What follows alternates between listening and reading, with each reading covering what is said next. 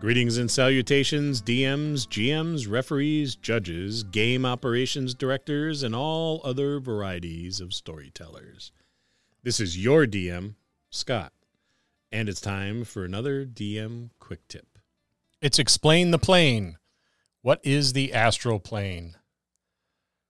The trip through the planes continues this week with the astral plane, and what a trip this is. So bust out your lava lamps and play some iron butterfly because we're floating through the astral plane tethered to a silver cord. The astral plane is a dream-like realm of infinite space. Here you will find the great astral sea.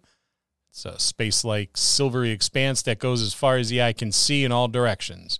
The astral sea is empty for the most part. One may travel a great distance or period of time before seeing anything. What will likely be seen are distant pools of color twinkling, much like stars do in space. But these are no stars. These pools of twinkling colors are actually portals to other dimensions. Remember when we talked about the planes? Of course you do. The astral plane is much like an interstate, hence, it is referred to as a transitive plane. Here you can find the doorways to many different dimensions. These color pools are two dimensional, so one will only see them from one side. For example, you would have to be facing the color pool to see it on approach. If you were coming from the side and not straight on, you may go right by it. As an astral traveler, your portal to your home dimension will always be silver, and trailing behind you will be a silver cord connecting you to that plane. No matter what world you are from, your home portal will always be silver. Prior to entering a portal, you can view the other side, your destination, simply by concentrating on it. The pool will become transparent, much like a window, allowing the viewer to see what is on the other side.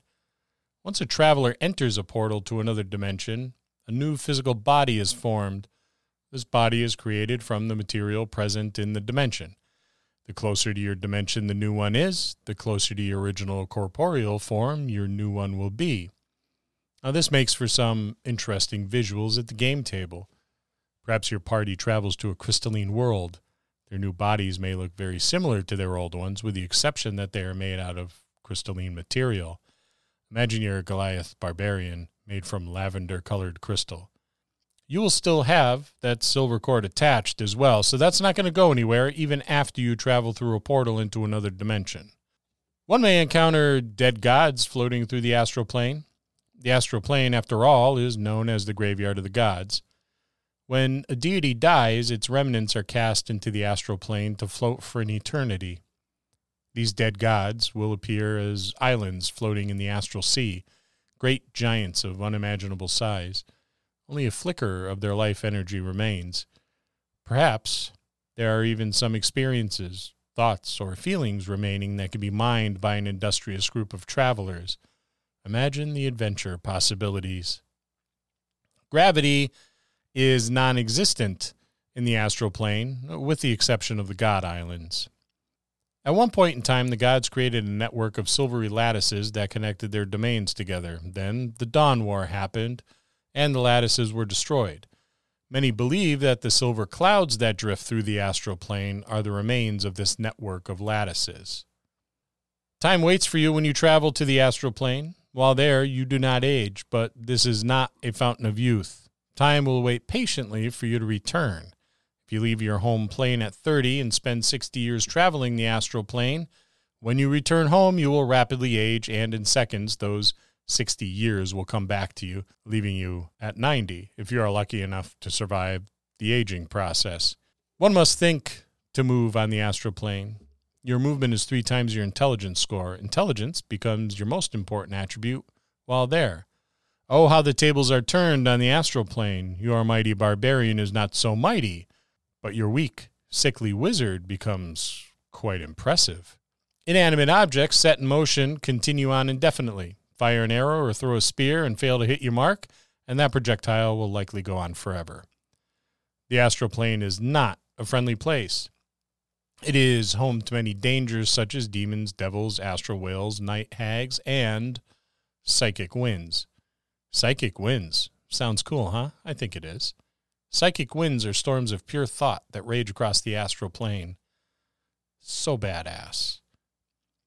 Generally speaking, the invisible psychic winds aren't so bad. They're used most often for travel, particularly in astral skiffs.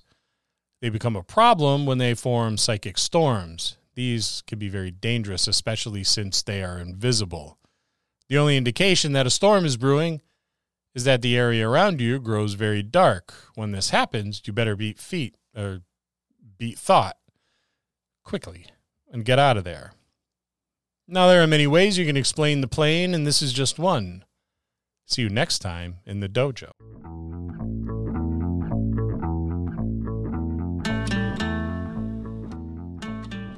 You can support the Dungeon Masters Dojo in some very simple ways.